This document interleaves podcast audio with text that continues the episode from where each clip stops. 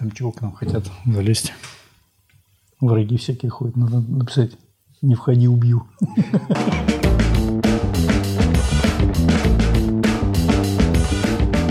Добрый день, дорогие друзья, уважаемые коллеги. Э, мы снова с вами находимся в «Желтой студии», и у нас сегодня такой необычный выпуск. Э, у нас в гостях долгожданный врач-анестезиолог, реаниматолог, Э, в общем чате в телеграм-канале э, дискуссионного клуба я бросил вопросы, э, клич, чтобы задавали вопросы по поводу анестезиолога. Прилетело очень много различных вопросов. Оказывается, мы работаем, казалось бы, в одном медицинском учреждении с коллегами, ну и фактически, наверное, не знаем их работе ну или мало чего знаем. То есть у нас свои интересы, у нас идеологов свои интересы, и всегда возникает некие конфликтные ситуации. Поэтому мы сегодня попробовали разрешить эту ситуацию, пригласили в гости Степанькова Владимира Александровича тезка. А, кстати, если вы смотрите нас в YouTube-канале, то вы можете загадывать желание, когда будете видеть нас вместе. Так принято. Э, уважаемые коллеги, э, Степанков Владимир Александрович – это врач-анестезиолог-реаниматолог, э, Санкт-Петербургский государственный университет, клиника высоких медицинских технологий имени Николая Ивановича Пирогова.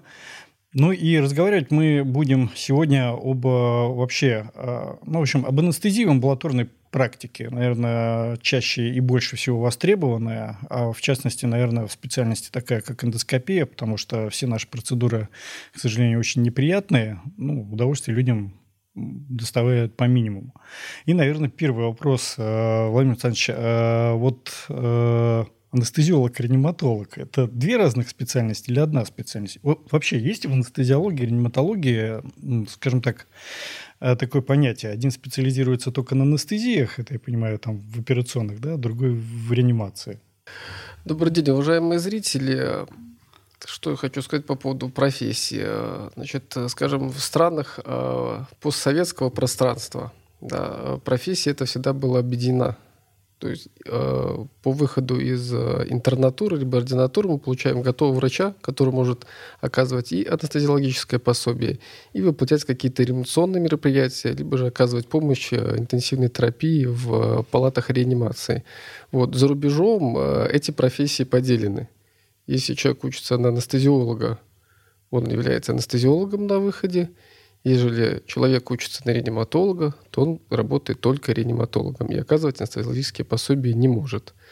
Вот. В этом плане наши граждане выигрывают, потому что, скажем, один человек, он может себе сочетать сразу два доктора. Я просто видал тоже такое разделение, то есть даже внутри коллективов, то есть отделение анестезиологии реанимации, там есть ребята, которых можно встретить только в операционной, а есть только в реанимации. То есть, э, ну, в России, по-моему, тоже такому подходит. Ну, да, непосредственно в разных больницах э, идет организация труда по-разному, в зависимости от специфики работы, от э, объема необходимой выполняемой работы.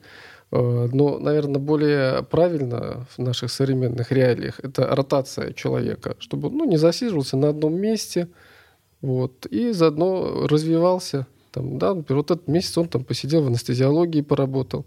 Следующий месяц он побыл реаниматологом. А вот. что тяжелее? Ну, я, наверное, за годы работы в этой профессии э, меня всегда смущает, ну, не смущает, а вот есть таких вот два камня преткновения. Вот. В анестезиологии есть всегда чувство завершенности процесса. Вот есть начало анестезии, есть конец анестезии. Пациент проснулся, там, с вами все хорошо, да, со мной все хорошо, все, спасибо. И ты, да, человек уходит довольный. Вот. Но анестезиология, она э, такая немножко рутинная профессия. Потому что независимо от различных оперативных вмешательств в разных областях, Э, принцип анестезии, он ну, приблизительно один. Как в эндоскопии. Да, да есть э, там в зависимости от э, исходного коморбидного состояния пациента. Вот. А реаниматология, она больше такая творческая профессия потому что пациенты поступают с различными состояниями, с различными патологиями, комбинация этих патологий, и там уже составляет доктора, так сказать, уже напрячь извилины и как-то спасать человека, чтобы он мог выздороветь. Вот. И э, в реанимации нет ощущения завершенности процесса.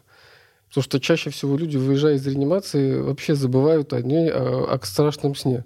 Что-то там ночью над головой у меня пикало, постоянно пищало, мешало мне спать. Люди ходили, бродили. Вот. Э, ну да, там уехал, все, спасибо, доктор, и все.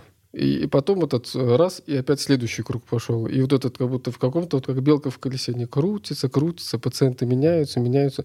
И непонятно, процесс закончился лечебный, не закончился.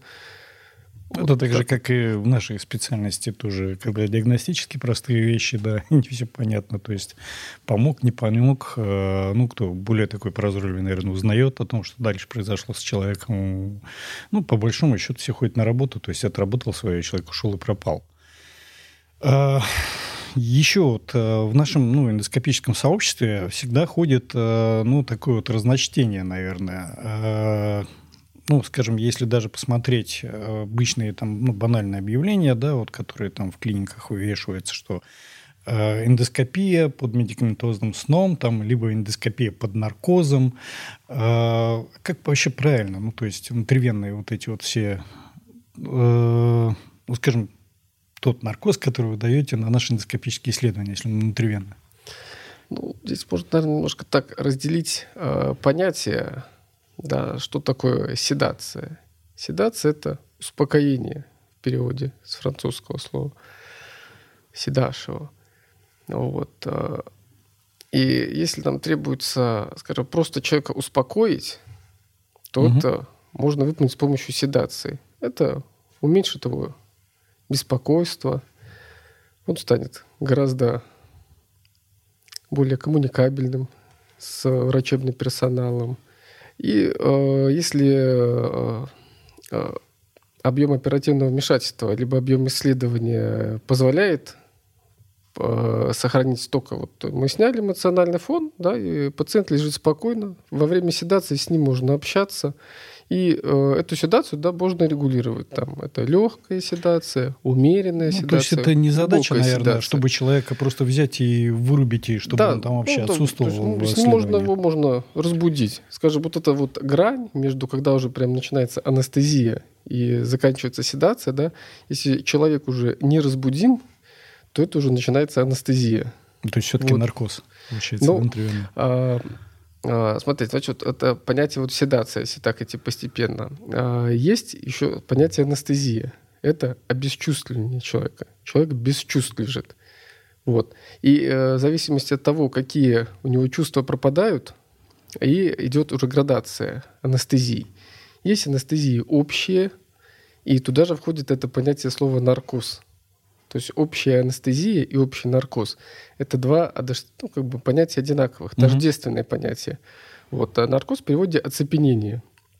Вот, и оно вызывается препаратами, которые воздействуют на центральную нервную систему и при необходимости могут воздействовать на скелетную мускулатуру, э, выключать э, болевую чувствительность у человека и, скажем, полностью его обезопасить от хирургического стресса.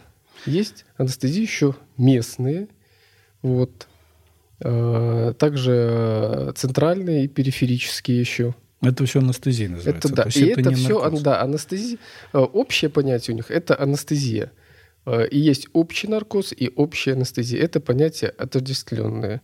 Вот. Но в том дело, что общий наркоз может быть выполняться либо ампер, а в зависимости от пути введения препаратов. Uh-huh. Это бывает ингаляционный, когда вводится, когда человек вдыхает пары анестетика, и могут быть неингаляционные. Это внутривенный, внутримышечный, ректальный, внутриполосной.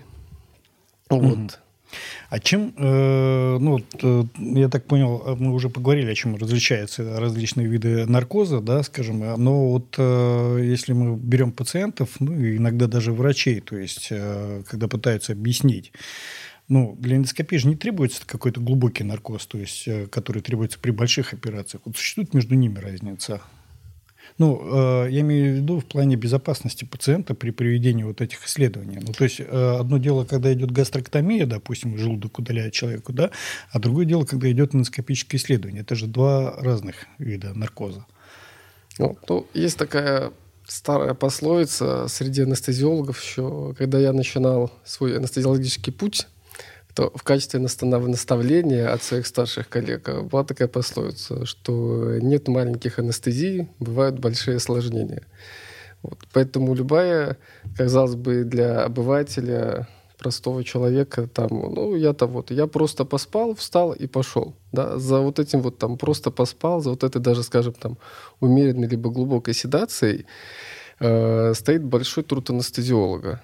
Вот, mm. Потому что весь все это время он э, наблюдает за состоянием. Потому что э, вот сейчас она еще глубокая седация, препарат метаболизируется, всасывается, да, и уже там э, следующие минуты это уже такая полноценная внутривенная анестезия становится. Потому что грань очень тонкая.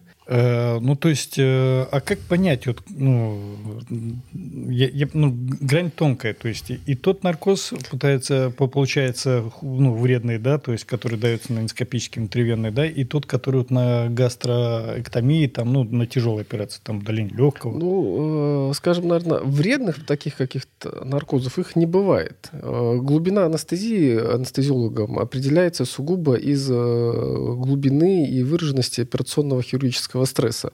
А, обычная там гастроскопия, да, она вполне себе а, необходимо нам а, подавить сознание человека и, скажем, до какой возможно этой степени угнетать гортанно-глоточные рефлексы. Ну, вот, возможность чтобы... Э, сглатывать слюну и дышать, да? Да, и при этом, да, надо, чтобы человек в этот момент он не остановил дыхание, да, и чтобы, скажем, там содержимое слюны не начало затекать ему в трахею. Вот. Ну, это искусство и знание, наверное, доз э, самого препарата, его действия, ну, да? Да. Ну, плюс, конечно, опыт. Чем э, опытнее анестезиолог, э, тем он э, уже с течением времени более тонко чувствует эту грань. Угу. То есть, когда еще можно добавить анестетика. Вот, потому что, э, несмотря на то, что в инструкциях прописаны ко всем препаратам э, свои дозировки, да, как всегда, на практике оказывается не все совсем так. Вот, и скажем, бывает маленькие люди поглощают большие дозы анестетика и при этом просыпаются довольно комфортно. А, вот, а есть люди... Этот вопрос мы сейчас дадим. Что влияет на, на наркоз, как его лучше перенести, но это чуть попозже. А, есть э, такой вот э, вопрос, э, ну, скажем, у эндоскопистов многих. То есть когда-то возник тренд, ну, когда только вообще стали появляться наркозы амбулаторные, э, диагностические исследования, которые вот неприятные. И они, ну, мы же, естественно, все на Запад поглядывали, да, то есть э, на Запад, э, на Европу, то есть как это все происходит у них. У них там в почете было, вот мы все время там проводим только внутривенные там седации и так далее. А в нашей действительности мы начали встречаться с э, врачами-анестезиологами, которые говорят, что ну, здесь не надо никакой внутривенной, я буду его под, нарко... ну, под э, эндотрахеальным наркозом вводить, ну, то есть э, тубации трахеи угу. там, по всем этим самым глицонам. Ну, скажем так, э, в плане э, сформулировать просто правильный вопрос хочу. Э, в плане вот эндоскопических исследований эндотрахеальный наркоз хуже, чем внутривенный? А, считается, что эндотрахеальный наркоз, он а, как бы такой в практике анестезиолога-реаниматолога считается базовый. То есть, ну, то есть Опять фактически все ну, врачи, да, они им, им, им умеют владеть изначально. Ну, да? скажем, я опять если так возвращаться к корням моего анестезиологического начала воспитания. Вот, я еще когда был в интернатуре, стар, старшие коллеги э, говорили, что на выходе должен уметь э, анестезиолог, реаниматолог три вещи. Это провести базовый эндотрахеальный наркоз, поставить центральный венозный катетер и заинтубировать пациента. Вот уже все остальные манипуляции, какие-то нейроксиальные блокады, спинальные анестезии, эпидуральные, сочетание разных анестезий. Это уже ты вот выучишься вот в процессе, да, но чтобы, да, чтобы любому рядовому человеку помочь, тебе надо вот этими владеть навыками. Вот. И получается, что эндотрахеальный наркоз, а, его предпочтение в чем? Что он более считается, скажем, безопасный. Mm. Потому что если даже вдруг с пациентом что-то происходит во время операции, да, уже один из э, методов помощи э, сердечной легочной реанимации, да, то есть проходимость ну, дыхательных путей, она mm. уже есть. Там не надо пациента интубировать, тратить время. Вот. И, э, скажем, на выбор анестезии, помимо уровня операционного стресса, еще влияет время. Скажем, такой золотой стандарт для внутривенной анестезии – это порядка 40 минут.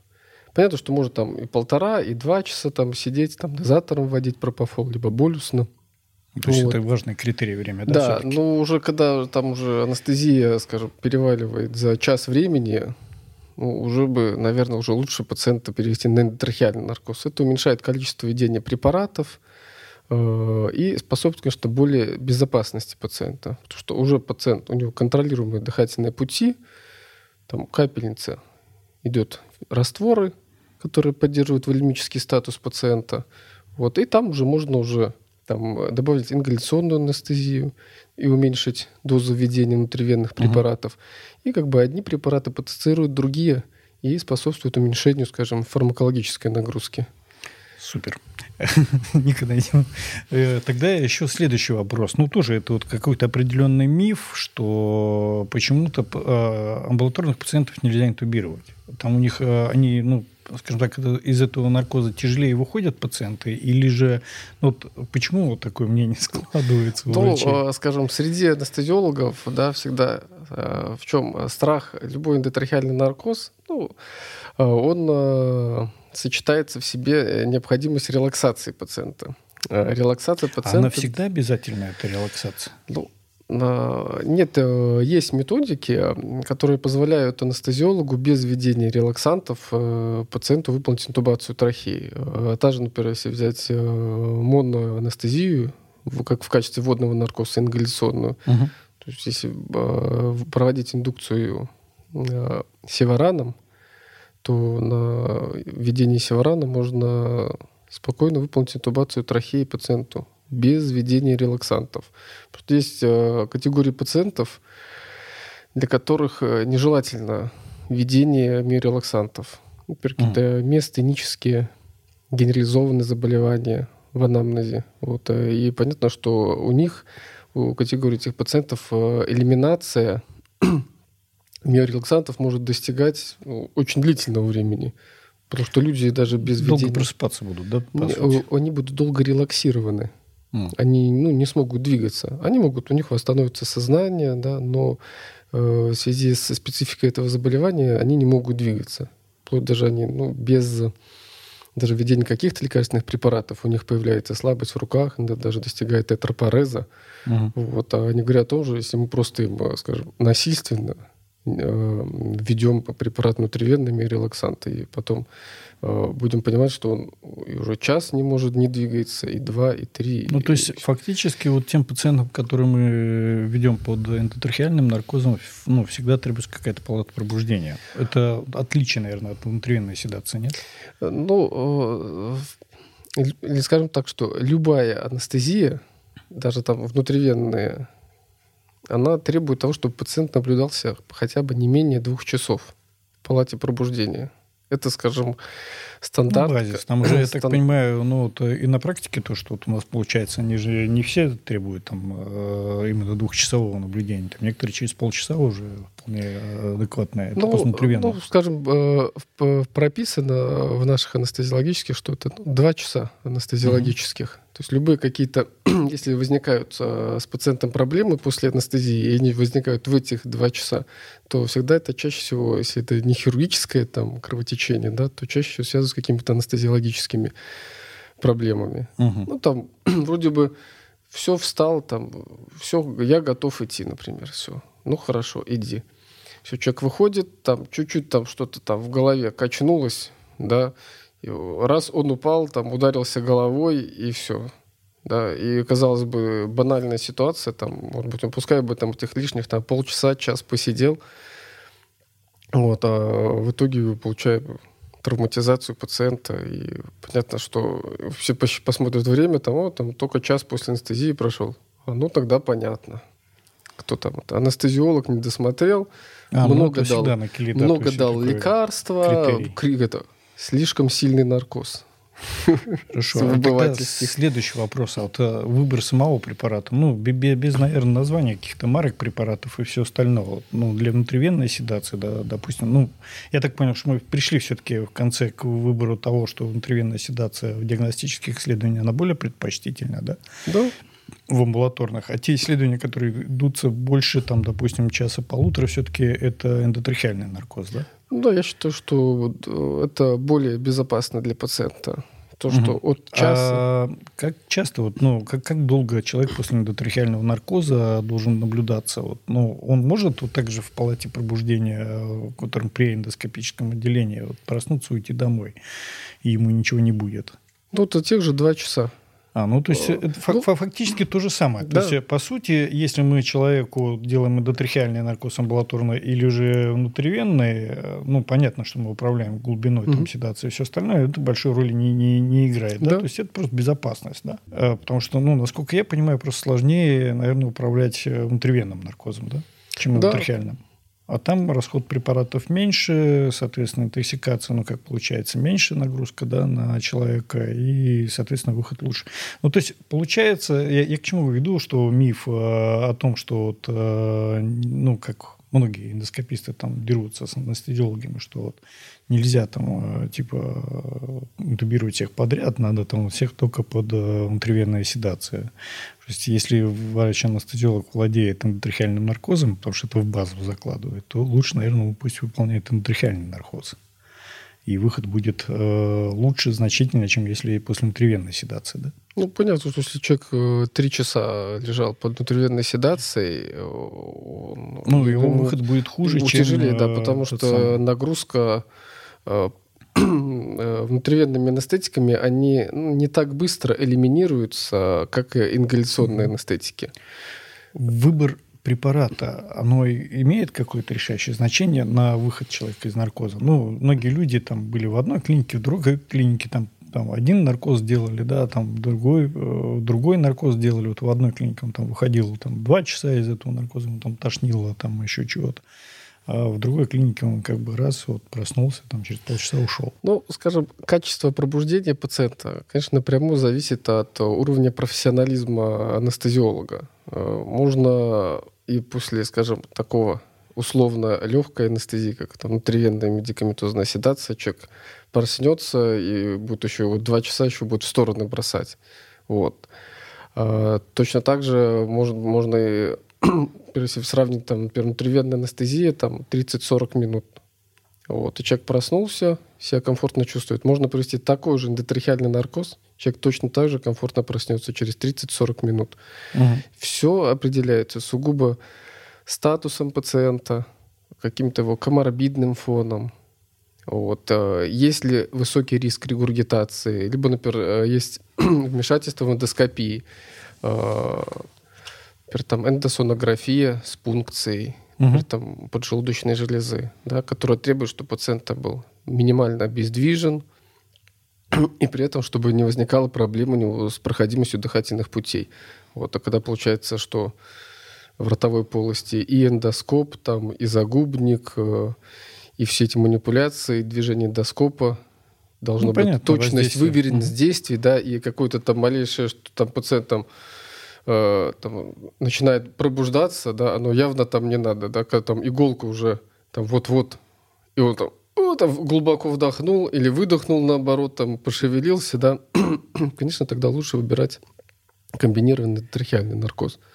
Э, спасибо большое. А вот, э, ну, раз уж мы пошли, так уже плавно подобрались, наверное, к самому наркозу, то есть обсудили, какие виды типа, какой страшный, не страшный наркоз. Ну, естественно, наверное, следует дальше поговорить просто о подготовке, ну, наверное, ну, сначала с рабочего места, то есть анестезиолога. Ну, если мы говорим о поликлиническом звене, ну, амбулаторном, да, понятно, там, где стационар, там проще, ну, потому что есть отделение реанимации, если что, можно человека транспортировать. А есть, э, допустим, ну, вот как у нас на базе там кораблестроителей, да, то есть отдельное поликлиническое здание, где рядом, собственно, ни отделения реанимации, ничего нету, да.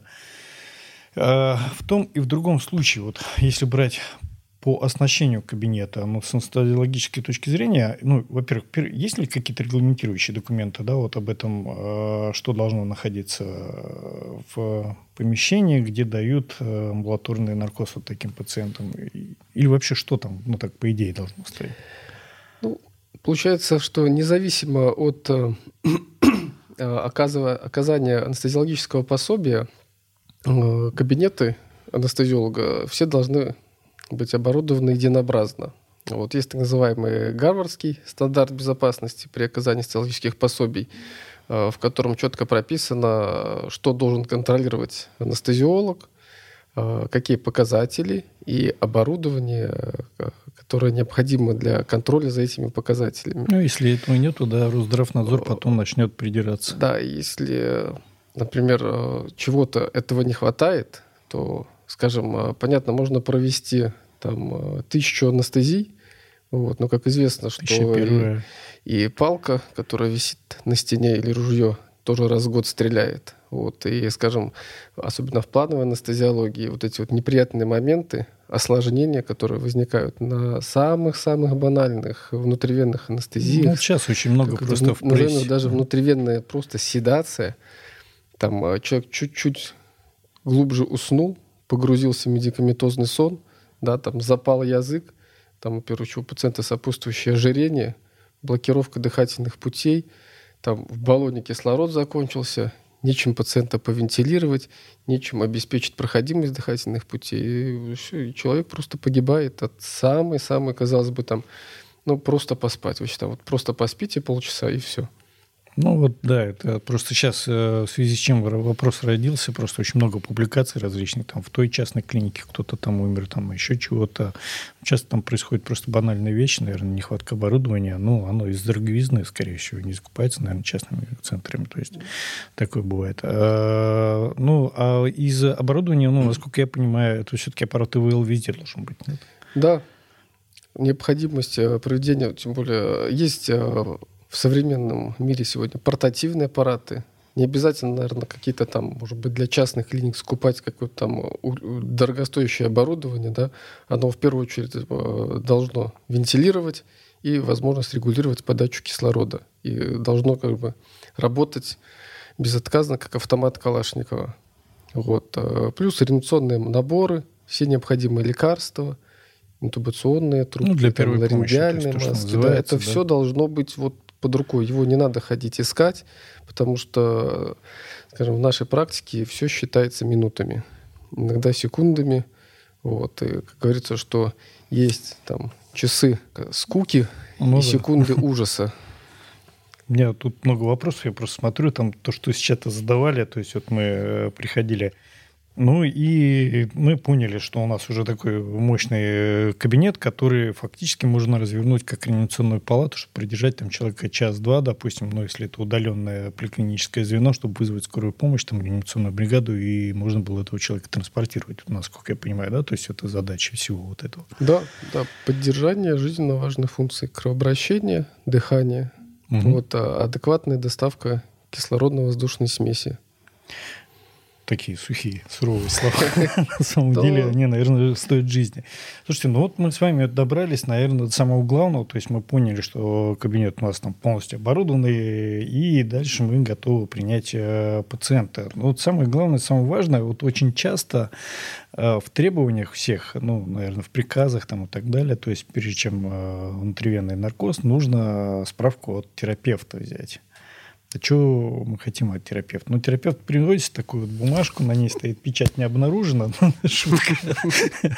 Вместо этой печати там написано, что противопоказаний для наркоза нет. Но когда начинаешь выяснять, у человека куча хронических заболеваний, ну, что конкретно для вас требуется? Ну, на, я на все-таки вот хотел бы э, вот, э, вернуться нам все равно к понятию не наркоз, потому что слово наркоз, оно всегда отождествляется с общей анестезией. Mm. То есть внутривенная ну, анестезия более, будет да, более, правильно? Да, более правильно. Ну, скажем, такая тотальная внутривенная анестезия. Вот. Э, а общий наркоз – это более, скажем, глубокий уровень а, отключения чувств человека, нежели угу. внутривенная седация. Вот, поэтому, наверное, так если по градации, то это вот есть внутривенная седация, когда, например, пациенту необходимо просто ну, выполнить гастроскопию. Да, у человека там выражен рвотный рефлекс, он там боится, вот, и его надо немножко седатировать. Да? Э, Причем, что, например, э, можно эту седацию делать более глубокой на этапе, когда только-только заводится эндоскоп, да, угу. и, в принципе, пациента можно разбудить э, во время выполнения исследования, когда уже, скажем, не такие выраженные гортанно-глоточные рефлексы. Вот. Если необходимо брать какую-то биопсию, да, то мы уже, уже приближаемся от какой-то от седации к внутривенной анестезии. Угу. Вот. Это когда уже мы человека разбудить не можем. Он лежит, это такой глубокий, глубокий сон. Но еще самостоятельное дыхание сохраняется. Да, но дыхание еще самостоятельно сохраняется. Вот. И чтобы уже, скажем, плавно перейти к общей анестезии, да, э, тогда нам необходимо, то есть вводятся еще дополнительные препараты, вот, и нам уже в этот момент необходимо обеспечить проходимость дыхательных путей. Там это mm. ларингеальная маска, либо интубация. Но это уже трахеи. еще более глубже. Это, это еще, ну, чтобы да. понимать вот эту вот градацию. Владимир вот. Александрович, э, спасибо вам громаднейшее. Э, я думаю, у меня вопросов еще накопилось у самого целая куча. Про терапевтов еще. Вот. Э, что касательно, для чего в амбулаторной практике анестезиологу этот несчастный терапевт? Все трясут из этих пациентов терапевта. Вот. Э, в справке терапевта э, главным образом должно отражаться соматическое состояние пациента. Э, ведь не может терапевт, который сидит в поликлинике, который как-то там отдаленно представляет, что есть такие анестезиологи, да, вот. Сейчас стали разбираться только и, в видах наркоза, да, вот да, по сути. тут с анестезиями-то самим анестезиологам там трудно вот делать это там тонкая грань, да, а зачастую наши коллеги, уважаемые, да, сидя совсем занимающиеся другой профессией, э, начинают э, анестезиологам э, советовать там. Вот ему можно общую, например, анестезию, а ему нельзя. Или там противопоказаний к анестезии нет. Почему противопоказаний к анестезии нет? Вот. Зачастую нам, анестезиологам, необходима справка терапевта для отражения соматического статуса. Что-то входит вот Все пациент, хронические заболевания да, пациент состоит там да? на диспансерном учете по такому-то заболеванию, степень компенсации этого заболевания такая-то, такое-то заболевание, степень компенсации такая-то. И когда э, анестезиолог смотрит в эту справку, он понимает, какие у человека есть хронические заболевания, и понимает степень их компенсации. И, а, и это является определяющим в выборе анестезии. То, что, у человека какая-то выраженная там сопутствующая ну, кардиальная не нужна, патология. как допуск там какой-то да, для ОМС-компании или еще для чего-то, же да? там принимаем людей, да. Угу. То есть просто бывает иногда э, ну, очень серьезные заболевания, э, которые требуют э, очень тщательного, очень, э, скажем, щадящей какой-то анестезии, введение определенных ну, препаратов. проблем, там да, еще либо как да, снижение концентрации каких-то препаратов, либо вообще какие-то препараты нельзя выводить. Вот. И это можно только, если вот есть вот этот вот перечень. Угу. А когда приходят там э, противопоказаний нет, и все, и там перед тобой сидит там э, пожилой человек, а ты беседуешь с ним, и он там начинает перечислять свои там препаратов. Инсульт. Там, я могу, препарат. я сумочку сейчас достану, вот такой вот. И, и думаешь, а у терапевта ничего не написано. И получается, что анестезиолог становится как этот камнем преткновения. Вроде бы вот есть справка терапевта, и вроде бы она все отражает, да. А, а есть э, факты, нет, и, ну, понятно. И Здесь получается, мы уже что, дошли к тому, да, что да, это ты влияет понимаешь, на выбор что, того иного препарата. Ну, ты как бы ныряешь, вот, знаете, вот, например, подобно тому, как вот нырять в темный омут. Можно, в принципе, там, опять же, да, там тысячу раз нырнуть, и все в порядке будет, да. Но зачастую даже э, приходят люди там э, после осмотра терапевтов, там пред, э, показывают э, анализы свои, И, и ну, к сожалению, такое получается, даже вот там случай даже на практике, там бабушка, там надо было ей прооперироваться, вроде все пишут, все хорошо, все вот эти вот справки, терапевт, кардиолог, все, все хорошо, да. А я там посмотрю эхокардиографию сердца у бабушки и э, какой-то странный градиент высокий на артальном клапане. Ну, так думаю, ну тебя на то надо посмотреть площадь клапана хотя бы. Я это, этот осмотр и туда, и сюда исследования, площади клапана нет. Вот. И в итоге в дообследовании выясняется, что у бабушки тяжелый артальный стеноз. И банальная внутривенная анестезия привела бы к серьезным э, выраженным гемодинамическим нарушениям. Ну, это вот э, как раз э, рассказ о том, что взаимопонимание между специалистами, то есть, ну, понятное дело, что вот мы в эндоскопии много понимаем, с наркозом мы делаем много, но на самом деле, как делается этот наркоз, то узнаем достаточно в таких вещах. Дорогие друзья, уважаемые коллеги, спасибо вам большое за внимание. Вы были в нашей желтой студии. А я специально один момент оставил на конец. Э, у нас есть вот такая новая желтая сумочка, которую мы подарим самому активному участнику. Ставьте лайки, подписывайтесь на наш канал. Ждем вас в следующем выпуске. Спасибо большое. Всего доброго. До свидания. До свидания.